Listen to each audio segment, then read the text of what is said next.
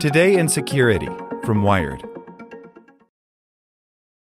For the ones who work hard to ensure their crew can always go the extra mile, and the ones who get in early so everyone can go home on time, there's Grainger, offering professional-grade supplies backed by product experts so you can quickly and easily find what you need. Plus, you can count on access to a committed team ready to go the extra mile for you. Call, click Grainger.com, or just stop by. Grainger, for the ones who get it done.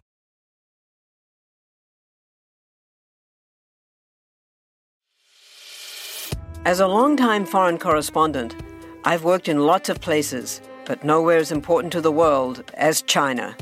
I'm Jane Perlez, former Beijing bureau chief for The New York Times. Join me on my new podcast, Face Off, U.S. versus China, where I'll take you behind the scenes in the tumultuous U.S.-China relationship.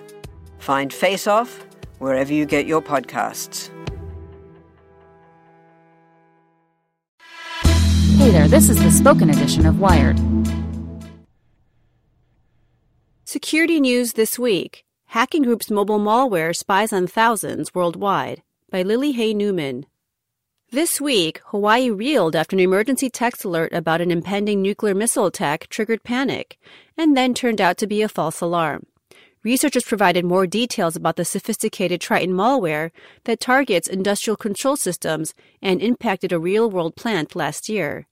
The anti-fascist far-left movement known as Antifa gets most of its intelligence from a computer scientist named Megan Squire, who disseminates valuable and controversial information.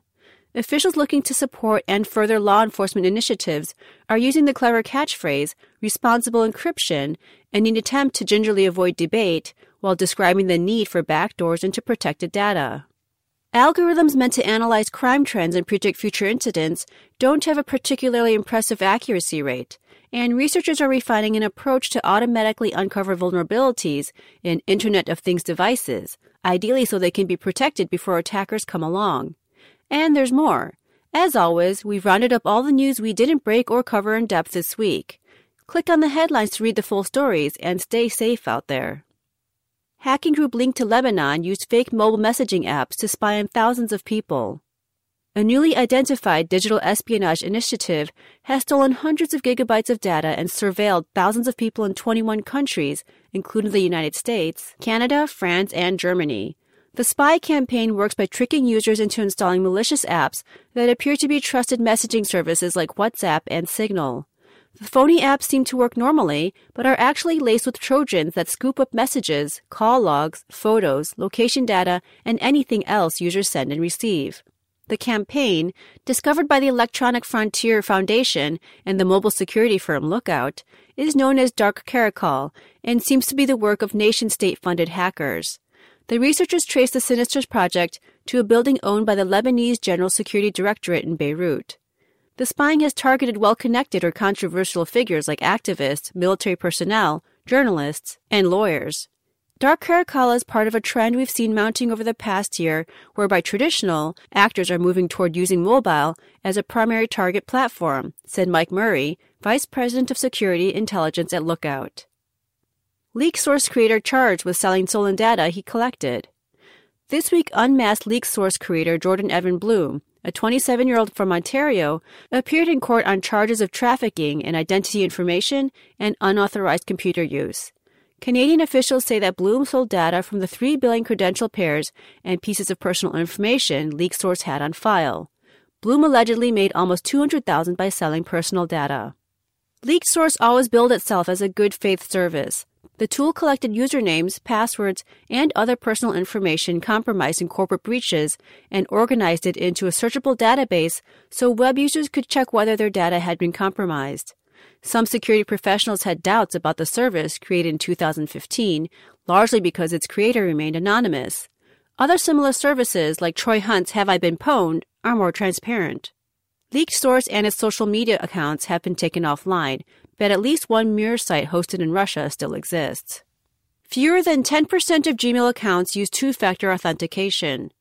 Google engineer Grzegorz Milka said at the Usenix Enigma security conference on Wednesday that fewer than 10% of Gmail's active users currently enable two-factor authentication on their accounts. On a similarly bleak note, he cited a 2016 Pew study that only about 12% of people in the U.S. use a password manager. For two-factor authentication, users need something besides their password to log into their account, like a random numeric code from an authentication app or a physical token like a YubiKey. The protection shields accounts by making it much more difficult for an attacker to have all the acquired information to access a victim's account at a given time.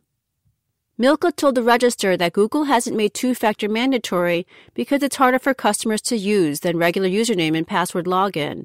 It's about how many people would we drive out if we forced them to use additional security, he said. An up-close look at the NSA's voice recognition prowess. For all the hype and angst inspired by Alexa and Google Assistant, a report this week by The Intercept shows why it's the NSA that should really have your attention. Voice recognition has been a priority for the agency for years. That doesn't mean that they're listening in on your conversations. Instead, they use so-called voice prints to map what certain High Valley targets sound like, using them to help identify and locate persons of interest. It's certainly not the only area in which the NSA has been a technological frontrunner, but with a heightened interest in voice technology generally, it's worth a look at how it's been used in the past. Want to learn how you can make smarter decisions with your money? Well, I've got the podcast for you. I'm Sean Piles, and I host NerdWallet's Smart Money Podcast. Our show features our team of nerds, personal finance experts in credit cards, banking, investing, and more. And they'll help you make the most of your money while cutting through the clutter and misinformation in today's world of personal finance. You'll get clarity on strategies to help you build your wealth, invest wisely, shop for financial products, and plan for major life events. Listen to NerdWallet's Smart Money Podcast wherever you get your podcasts.